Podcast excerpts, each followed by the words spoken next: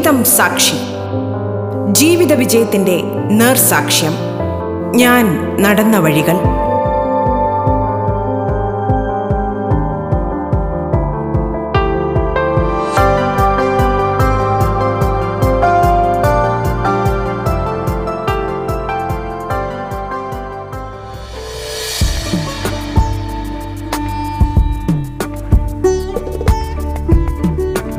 ആത്മബലത്തിന്റെയും ജീവിത വിജയത്തിന്റെയും മാതൃകയാണ് കേരള പോലീസിലെ വനിതാ sub inspector P V Sindhu. സ്തുത്യർഹ സേവനത്തിന് മുഖ്യമന്ത്രിയുടെ പോലീസ് മെഡൽ വിശിഷ്ട സേവനത്തിനുള്ള രാഷ്ട്രപതിയുടെ പോലീസ് മെഡൽ തുടങ്ങിയ അംഗീകാരങ്ങൾ നേടിയ പി വി സിന്ധുവാണ് ജീവിതം സാക്ഷിയിൽ ഇന്ന് നമുക്കൊപ്പം ഉള്ളത്.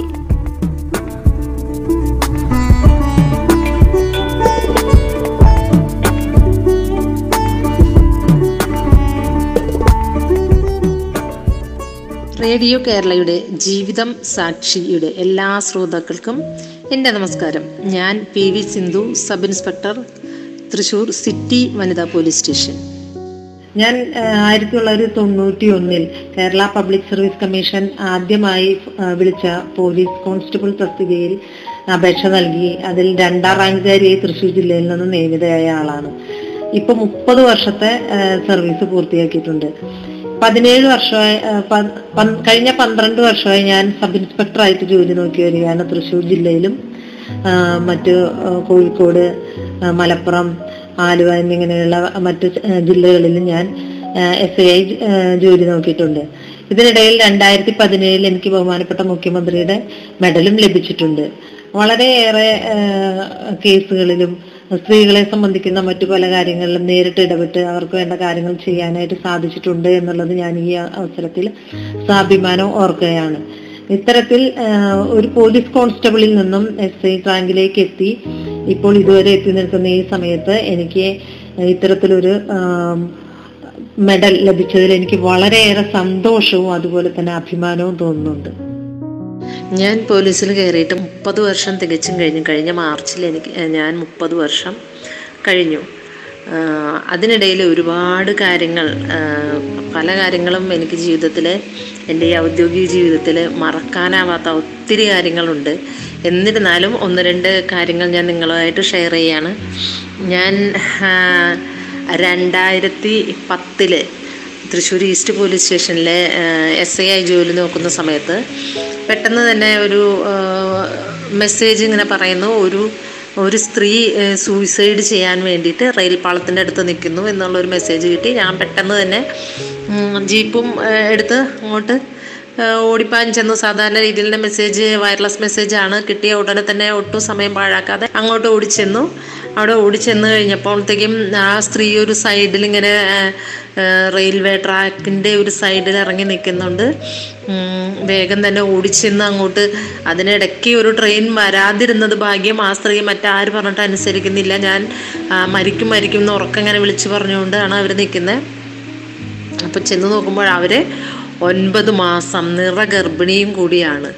അവരുടെ വീട്ടിൽ ഒത്തിരി പ്രശ്നങ്ങളുണ്ട്. ഹസ്ബൻഡ് അവരെ ഉപദ്രവിക്കുന്നു അവരെ സംരക്ഷിക്കുന്നില്ല. അങ്ങനെയൊക്കെയുള്ള ഒരു പരാതി കൊണ്ടാണ് അവർ ജീവിതം അവസാനിപ്പിക്കാൻ വേണ്ടി വന്നിട്ടുള്ളത്. ഞാൻ ഓടിച്ചെന്ന് അവരെ രണ്ട് കയ്യിലും പിടിച്ചു അവരുടെ അടുത്ത് പറഞ്ഞു ജീവിതം അവസാനിപ്പിക്കുന്നതിന് മുൻപ് നമുക്ക് നമുക്കതിനൊരു പരിഹാരം ഉണ്ടാക്കാൻ പറ്റാത്ത എന്താണ് പ്രശ്നമുള്ളതെന്ന് നമുക്ക് സംസാരിക്കാം. അതിനുശേഷം നമുക്ക് എന്ത് വേണമെന്ന് തീരുമാനിക്കാം. എന്റെ കൂടെ വരൂ. ഞാൻ നിങ്ങൾക്ക് എന്നാലാകുന്ന എല്ലാ സഹായങ്ങളും ചെയ്യാം. എന്റെ കൂടെ വരൂ എന്ന് പറഞ്ഞ ആ സ്ത്രീയുടെ കയ്യിൽ കയറി പിടിച്ചു. അവർ പിന്നീട് അവിടെ നിന്നോട് ഉച്ചത്തിൽ പൊട്ടിക്കറിയായിരുന്നു. മാഡം എനിക്ക് ജീവിക്കാൻ വയ്യാത്ത രീതിയാണ് എന്നൊക്കെ പറഞ്ഞവർ കരഞ്ഞു. ഞാൻ അവരെ ആശ്വസിപ്പിച്ച് അവിടെ നിന്ന് കൂട്ടിക്കൊണ്ടുവന്ന് സ്റ്റേഷനിൽ കൊണ്ടുവന്ന് ഇരുത്തി അവർക്കൊരു ചായയെല്ലാം വാങ്ങിക്കൊടുത്ത് സമാധാനിപ്പിച്ച് അവരോട് വിശേഷങ്ങളും വിവരങ്ങളൊക്കെ ചോദിച്ചപ്പോൾ അവർക്ക് അവർ മുൻപൊരു വിവാഹം കഴിച്ചതാണ്. അതിലൊരു ഒരു കുട്ടിയുള്ള സമയത്ത് അയാൾ നിരന്തരം മദ്യപിച്ച് അവരെ ഉപദ്രവിച്ച് അവിടുന്ന് ഒഴിവായി. അങ്ങനെ ഇവരിവിടെ നിൽക്കുമ്പോഴാണ് ഇവർ വേറൊരു കാസ്റ്റിലുള്ള ഒരു വ്യക്തിയുമായിട്ട് ഇവരുടെ വിവാഹം വീട്ടുകാരറിഞ്ഞ് തന്നെയാണ് നടത്തി കൊടുത്തത്. അങ്ങനെ അത് ആ അതിനകത്ത് അവർ ഗർഭിണിയായപ്പോൾ തുടങ്ങി അയാൾ ക്രൂരമായി ഉപദ്രവിക്കാൻ തുടങ്ങിയതാണ്. അപ്പോൾ ആദ്യ വിവാഹം തന്നെ മദ്യപാനവും അതിന്റെ ക്രൂരതയും അനുഭവിച്ചു ജീവിച്ച് കഷ്ടപ്പെട്ടു വന്ന അവർ രണ്ടാം വിവാഹത്തിലെങ്കിലും ഒരു സമാധാനം സ്വസ്ഥതയും ലഭിക്കുമെന്നുള്ള പ്രതീക്ഷയിലായിരുന്നു വന്നത്. അതും ഇപ്രകാരം ആയിപ്പോയി ഇനിയിപ്പോൾ ആദ്യ വിവാഹത്തിൽ തന്നെ ഒരു കുട്ടിയുണ്ട്. ഇനിയും ഒരു കുട്ടിയും ഞാനും എങ്ങനെ ജീവിക്കും എന്നുള്ളത് ആലോചിച്ച് അവർ വല്ലാതെ ടെൻഷനായിട്ടാണ് അവർ ഇത്തരത്തിൽ ആത്മഹത്യക്ക് ഒരുങ്ങി നിന്നിരുന്നത്. അന്ന് മുതൽ എന്ത് പ്രശ്നമുണ്ടെങ്കിലും എന്നെ വിളിക്കാം. എന്നാലാകും വിധം നിയമത്തിനനുസരിച്ചുള്ള എല്ലാ കാര്യങ്ങളും ഞാൻ ചെയ്തു തരാം സഹായിക്കാം എന്ന് പറഞ്ഞ് അവരെ സമാധാനിപ്പിച്ച് അവരുടെ അമ്മയെ വിളിച്ച് അവരുടെ വീട്ടിലേക്ക് അയച്ചു. രണ്ടായിരത്തി പത്ത് മുതൽ ഇന്നിപ്പോൾ രണ്ടായിരത്തി ഇരുപത്തൊന്ന് ഈ സമയം വരെ ഇന്നലെ വരെ ആ സ്ത്രീ ഒരാഴ്ച കൂടുമ്പോഴോ രണ്ടാഴ്ച കൂടുമ്പോഴോ അവരുടെ ഓരോരോ പ്രശ്നം പറഞ്ഞ് എന്നെ വിളിക്കലുണ്ട്. ഞാൻ അവർക്ക് അതിനു വേണ്ട നിയമപരമായിട്ടുള്ള സഹായം എന്നാലാകുന്ന എല്ലാ രീതിയിലുള്ള സഹായങ്ങൾ ചെയ്തു കൊടുക്കുന്നു ഇന്നും അവർ ആ കാര്യം ഇടയ്ക്കിടെ പറയും. അവരുടെ കുട്ടിക്ക് ഇന്ന് പത്ത് പതിനൊന്ന് വയസ്സൊക്കെ ആവാനായിട്ടുണ്ട്. അപ്പോൾ എല്ലാ ബർത്ത്ഡേക്കും എന്നെ വിളിക്കും. മാഡം രക്ഷിച്ചില്ലായിരുന്നുവെങ്കിൽ ഇന്ന് എന്റെ മകൾ ഞാൻ ഈ ലോകത്തില്ലായിരുന്നു ഉണ്ടാകുമായിരുന്നില്ല എന്ന് പറഞ്ഞ് അവർ അവരുടെ ആ നന്ദി എപ്പോഴും എന്നോട് വിളിച്ച് പറയും. എനിക്ക് വേണ്ടി പ്രാർത്ഥിക്കാമെന്ന് പറയും. എനിക്കൊരു അസുഖമോ മറ്റോ ആണെന്ന് അറിഞ്ഞാൽ അവർ നിരന്തരം വിളിച്ചുകൊണ്ടിരിക്കും. അങ്ങനെയൊക്കെ വളരെ നല്ല രീതിയിൽ അവരുടെ അവർ അവർക്കൊരു സേഫ്റ്റി ഫീലിംഗ് മാത്രമേ എനിക്ക് കൊടുക്കേണ്ടി വന്നിട്ടുള്ളൂ. അവർക്ക് ഒരു സുരക്ഷിതത്വം. അവർക്ക് ആരെങ്കിലും ഉണ്ട് എന്നുള്ളത് അവരെ കേൾക്കാൻ ഒരാളുണ്ട് എന്നുള്ള ഒരു ഫീലിംഗ് ഉണ്ടാക്കി കൊടുക്കേണ്ട അവസ്ഥ മാത്രമേ എനിക്ക് വന്നിട്ടുള്ളൂ. ഇന്നും അവർ സധൈര്യം ആ കുഞ്ഞ് വലുതായി അവർ സന്തോഷമായിട്ട് ജീവിക്കുന്നു. അവരുടെ ഭർത്താവിന്റെ സ്വഭാവത്തിൽ വ്യത്യാസമൊന്നുമില്ല. എങ്കിലും അവരതിനോട് അഡ്ജസ്റ്റ് ചെയ്ത് അല്ലെങ്കിൽ സഹകരിച്ച് അവരുടെ സ്വന്തം കാര്യങ്ങൾ നോക്കാനുള്ള ഒരു ധൈര്യത്തോടു കൂടി അവരിന്നും ജീവിക്കുന്നുണ്ട്. ആ കാര്യത്തിലൊക്കെ എനിക്ക് വളരെ അങ്ങനെ എനിക്ക് ചെയ്യാൻ സാധിച്ചത് എനിക്ക് വളരെ സന്തോഷം ഉണ്ടാക്കിയിട്ടുള്ള ഒരു കാര്യമാണ്.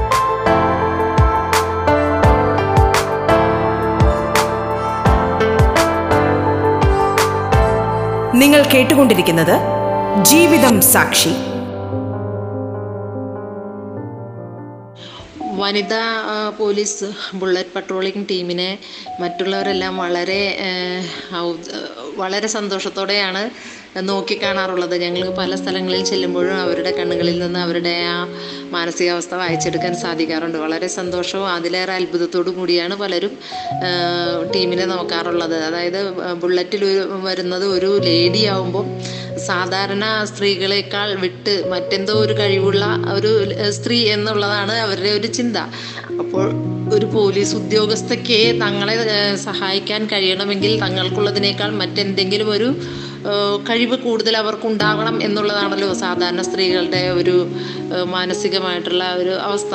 അപ്പോൾ അത്തരത്തിൽ അവരെ അത് ഒന്ന് നമുക്കൊന്ന് ഇമ്പ്രസ് ചെയ്യാനായിട്ട് ഇതുകൊണ്ട് സാധിക്കാറുണ്ട്. അതുപോലെ തന്നെ സ്ത്രീ ശാക്തീകരണത്തിന്റെ ഭാഗമായിട്ട് മറ്റുള്ളവർക്ക് കൂടി ബുള്ളറ്റ് ഓടിക്കാൻ പഠിക്കാനും അതുപോലെ തന്നെ സ്ത്രീകളുടെ കാര്യങ്ങളിൽ സ്വന്തമായ ഒരു തീരുമാനം ഉണ്ടാക്കുന്നതിനും ഒരല്പം ധൈര്യമൊക്കെ മാനസികമായ മനസ്സിലുണ്ടാക്കുന്നതിനൊക്കെ ഈ ബുള്ളറ്റ് ടീമിനെ കാണുന്ന പല സ്ത്രീകൾക്കും അല്ലെങ്കിൽ ഈ ടീമിന് മറ്റ് സ്ത്രീകളിൽ ഉണ്ടാക്കാൻ സാധിച്ചിട്ടുണ്ട്.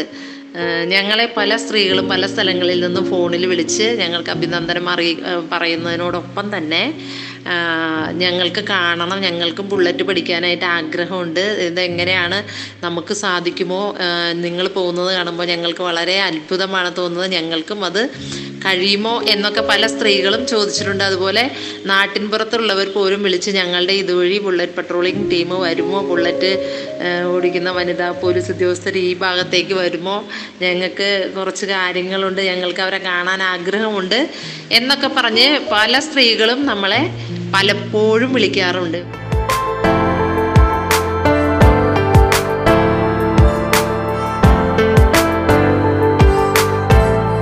ജീവിതം സാക്ഷിയിൽ ഇടവേള.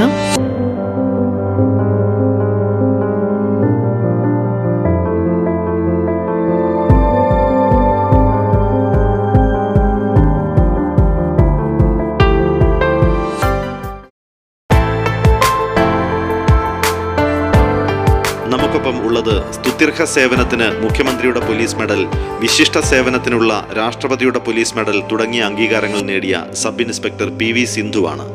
തുടർന്നു കേൾക്കാം ജീവിതം സാക്ഷി.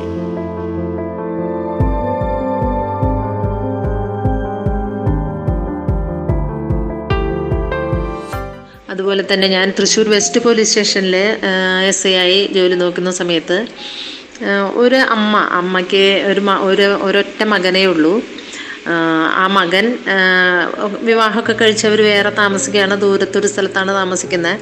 ഇവിടെ അമ്മ ഇവിടെ തറവാട്ട് വീട്ടിൽ അമ്മയും കുറെ പറമ്പുണ്ട്. ആ പറമ്പും അമ്മയും ഒക്കെ ആയിട്ട് അങ്ങനെ അമ്മ ആ പറമ്പെല്ലാം നോക്കി അമ്മ ജീവിച്ചു വരികയാണ്. മകനെ ആശ്രയിക്കാതെ തന്നെയാണ് അമ്മ ജീവിച്ചുകൊണ്ടിരുന്നത്. അപ്പോൾ മകൻ ഒരു ദിവസം അമ്മയോട് ഒന്ന് പറഞ്ഞു അമ്മ ഇനിയിപ്പോൾ അമ്മയോട് ഒറ്റയ്ക്ക് താമസിക്കണ്ട.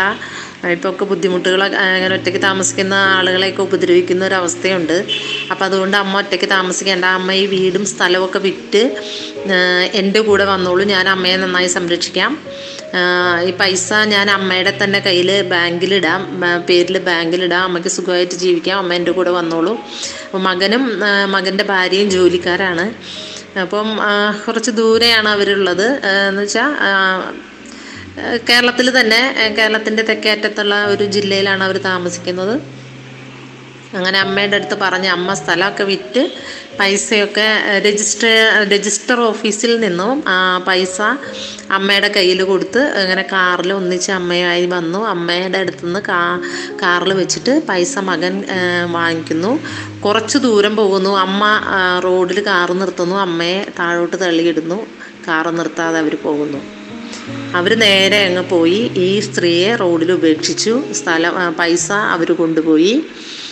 ഈ സ്ത്രീക്ക് ആരുമില്ല പ്രായമുള്ള ഒരു അമ്മയാണ്. അങ്ങനെ അവരവിടെ റോഡിൽ കരഞ്ഞുകൊണ്ടിരുന്നപ്പോൾ ആളുകളൊക്കെ കണ്ടു. അങ്ങനെ അവരുടെ അടുത്ത് കാര്യം ചോദിച്ചപ്പോഴാണ് പറയുന്നത് അങ്ങനെ മകൻ അങ്ങനെ പൈസയൊക്കെ കൊണ്ടുപോയി എല്ലാം കൊണ്ടുപോയി എന്നൊക്കെ പറഞ്ഞ് അവർ കരഞ്ഞു. അങ്ങനെ നാട്ടുകാരെല്ലാം കൂടി സ്റ്റേഷനിൽ കൊണ്ടുവന്നു. സ്റ്റേഷനിൽ കൊണ്ടുവന്ന് നമ്മളതിനെ കാര്യങ്ങളൊക്കെ ചോദിച്ചറിഞ്ഞ് എഴുതിയെടുത്തവരെ മകനെ കോണ്ടാക്ട് ചെയ്യാൻ ഒരുപാട് ശ്രമിച്ചു. മകൻ ഫോൺ എടുക്കില്ല. എത്ര വിളിച്ചാലും മകൻ ഫോൺ എടുക്കില്ല. അങ്ങനെ കൂടുതൽ അന്വേഷിച്ച് അവരുടെ മകന്റെ ഭാര്യയുടെ ഫോൺ നമ്പർ സംഘടിപ്പിച്ച് വിളിച്ചു. രക്ഷയില്ല. വിളിച്ച് ഒന്ന് രണ്ട് പ്രാവശ്യം എടുത്തു പോലീസ് സ്റ്റേഷനിൽ നിന്നാന്ന് പറഞ്ഞാൽ ഉടനെ അവർ കട്ട് ചെയ്യും. അങ്ങനെ മകന്റെ അടുത്ത് കോണ്ടാക്ട് ചെയ്യാനുള്ള എല്ലാ ശ്രമങ്ങളും പരാജയപ്പെട്ടപ്പം അമ്മയെ ഉപേക്ഷിച്ച മകന്റെ പേരിൽ ഒരു കേസ് രജിസ്റ്റർ ചെയ്തതിന് ശേഷം ഞങ്ങൾ പോയി. ആ സ്ഥലത്ത് പോയി. അയാളെ അറസ്റ്റ് ചെയ്തു കൊണ്ടുവന്ന് കേസ് രജിസ്റ്റർ ചെയ്ത് അറസ്റ്റ് ചെയ്തുകൊണ്ട് വന്ന് കോടതിയിൽ ഹാജരാക്കി. കോടതിയിൽ ഹാജരാക്കി അയാളെ റിമാൻഡ് ചെയ്യും എന്നുള്ള ആ ഒരു അവസ്ഥ വന്നപ്പോൾ അമ്മ കരഞ്ഞുകൊണ്ട് പറഞ്ഞു എന്റെ മകനെ റിമാൻഡ് ഒന്നും ചെയ്യണ്ട. പിന്നെ പൈസയൊക്കെ അവനെടുത്തോട്ടെ കുഴപ്പമില്ല. എനിക്ക് ഒരു കുഴപ്പമില്ല എന്നെ എനിക്ക് ജീവിക്കാൻ എന്തെങ്കിലും ഒരു അവസ്ഥ ഉണ്ടാക്കി തന്നാൽ മതി എന്ന് പറഞ്ഞ് കരച്ചിലായി. അപ്പം അമ്മയോട് കാര്യങ്ങളൊക്കെ പറഞ്ഞ് മനസ്സിലാക്കിയിട്ടും അമ്മ അത് അതേ സ്റ്റാൻഡിൽ തന്നെ നിന്ന്. പക്ഷേ മകന് അമ്മയുടെ ഈ ഒരു അവസ്ഥ കണ്ട് അഡ്വക്കേറ്റ് ഹാജരായി മകന് ജാമ്യം കിട്ടി. എങ്കിൽ പോലും ആ അമ്മയുടെ ഒരു അവസ്ഥ ഇത്രയും നോക്കി വളർത്തി കൊണ്ടുവന്ന മകൻ അവർ നല്ലൊരു ഇതിൽ ജീവിക്കുന്നു അവർക്ക് ജോലിയുണ്ട്. എന്നിട്ടും ആ അമ്മയെ പൈസ വാങ്ങി എന്താ പറയുക തട്ടിപ്പുകാർ ചെയ്യുന്നത് പോലെ റോഡിലേക്ക് വലിച്ചെറിഞ്ഞിട്ട് പോകുന്ന ഒരു മകൻ. അപ്പോൾ അങ്ങനെ ആ മകനെ നിയമത്തിന്റെ മുന്നിലേക്ക് കൊണ്ടുവരാൻ സാധിച്ചു എന്നുള്ളതിൽ എനിക്ക് അന്ന് വളരെ സംതൃപ്തി തോന്നിയ ഒരു കാര്യമായിരുന്നു അത്. ഞാൻ പോലീസിൽ ചേരുന്നതിന് മുൻപ് എനിക്ക് പോലീസിനെ കുറിച്ച് പോലീസിലെ ജോലികളെ കുറിച്ചൊന്നും വലിയ അറിവില്ലായിരുന്നു. എന്റെ ആകെയുള്ള അറിവ് ഞാൻ കോളേജിൽ പോകാൻ വേണ്ടി റോഡിൽ നിൽക്കുന്ന സമയത്ത് ഒരു വലിയ ഒരു നീല വണ്ടി പണ്ടുള്ള ആളുകളൊക്കെ അതിന് ഇടിവണ്ടി എന്നൊക്കെ പറയും. ആ ഒരു വണ്ടിയിൽ നിറയെ ആളുകൾ ലേഡീസ് ഇങ്ങനെ ജോലിക്ക് വന്ന വണ്ടിയിൽ നിന്ന് തൃശ്ശൂരിൽ നിന്ന് കയറി പോകുന്നതായിട്ട് കണ്ടിട്ടുണ്ട്. അപ്പോൾ എന്റെ വിചാരം അങ്ങനെ തന്നെയാണ് പോലീസ് എന്നായിരുന്നു പക്ഷേ അത് പോലീസ് കയറിയതിന് ശേഷമാണ് അറിയുന്നത് അത് അവിടുത്തെ ഓഫീസിലെ സ്റ്റാഫാണ്. അവർ സിവിൽ സ്റ്റാഫാണ്. പോലീസ് എന്നാൽ അതൊന്നുമല്ല. പുറത്തുനിന്ന് കാണുന്ന അതൊന്നുമല്ല പോലീസ്. പോലീസിന് വളരെ ഭാരിച്ച ഉത്തരവാദിത്തമാണ്. പത്ത് മണി മുതൽ അഞ്ച് മണി വരെയുള്ള ജോലിയൊന്നുമല്ല. ഇനി അഥവാ നമ്മൾ എത്ര എത്ര സമയം കഴിഞ്ഞ് വീട്ടിൽ നിന്ന് വീട്ടിലേക്ക് പോരുകയാണെങ്കിൽ തന്നെ നമ്മളുടെ ആ ജോലിയുടെ ഉത്തരവാദിത്വം ഉത്തരവാദിത്തം അല്ലെങ്കിൽ ആ ഭാരിച്ച ആ ഒരു പിന്നെ ഉത്തരവാദിത്തം നമ്മുടെ മേലിൽ നിന്ന് ഒട്ടും വിട്ടുപോകുന്നില്ല അതുകൊണ്ട് മാത്രമേ നമുക്ക് എവിടെയും പോകാൻ സാധിക്കുള്ളൂ ഈ പോലീസിലെ അവസ്ഥ അങ്ങനെയാണ്. അപ്പോൾ ആ ഒരു അവസ്ഥ മനസ്സിലാക്കിയത് പോലീസിനകത്ത് വന്നതിന് ശേഷം മാത്രമാണ്. പിന്നീട് ഞാൻ ഇഷ്ടപ്പെട്ട് പോലീസിൽ ചേർന്നതാണ്. എനിക്ക് പോലീസിൽ ചേരാൻ ഇഷ്ടമായിട്ട് പോലീസിൽ ചേർന്നത് തന്നെയാണ്. അപ്പോൾ പോലീസിലെ കാര്യങ്ങളെല്ലാം പിന്നീട് അതിനോട് യോജിച്ച് അതിലെ ഉത്തരവാദിത്തങ്ങളെല്ലാം സ്വയം ഏറ്റെടുത്ത് അതിനനുസരിച്ച് പ്രവർത്തിക്കാനായിട്ട് പരമാവധി ഞാൻ ശ്രമിച്ചിട്ടുണ്ട്.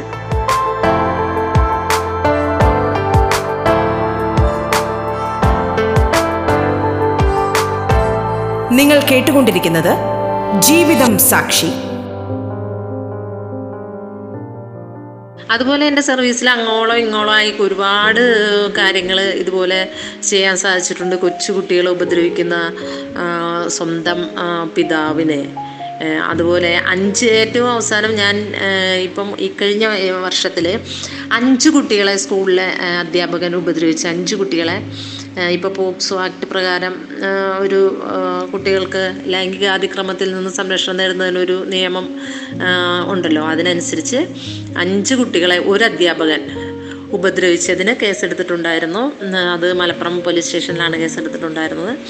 അപ്പോൾ അവിടെ ചെന്ന് അദ്ദേഹം ഒളിവിലായിരുന്നു.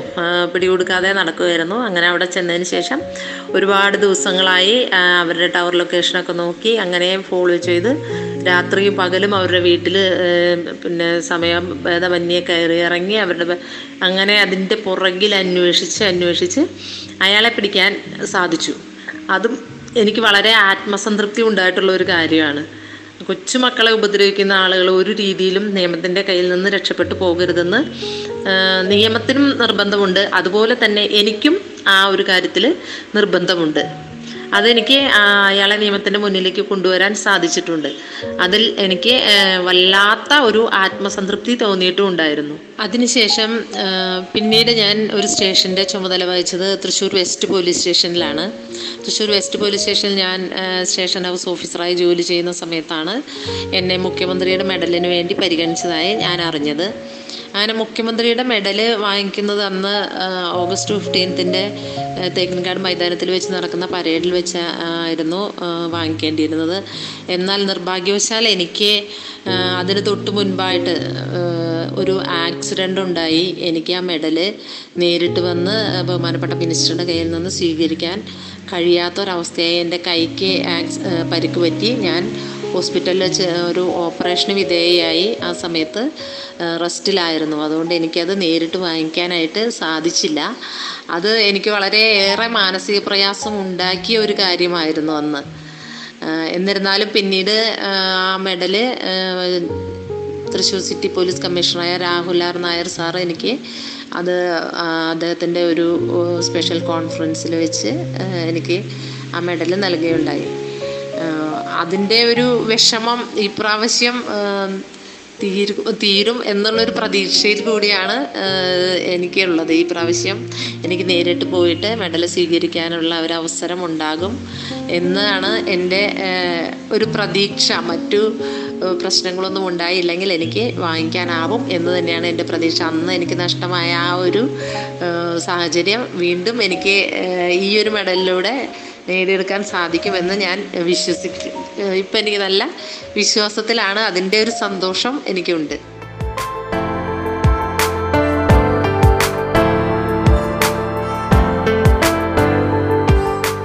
നമുക്കൊപ്പം ഉള്ളത് സ്തുത്യർഹ സേവനത്തിന് മുഖ്യമന്ത്രിയുടെ പോലീസ് മെഡൽ വിശിഷ്ട സേവനത്തിനുള്ള രാഷ്ട്രപതിയുടെ പോലീസ് മെഡൽ തുടങ്ങിയ അംഗീകാരങ്ങൾ നേടിയ സബ് ഇൻസ്പെക്ടർ പി വി സിന്ധുവാണ്. ജീവിതം സാക്ഷിയുടെ ഈ അധ്യായം ഇവിടെ പൂർണമാകുന്നു. നന്ദി നമസ്കാരം.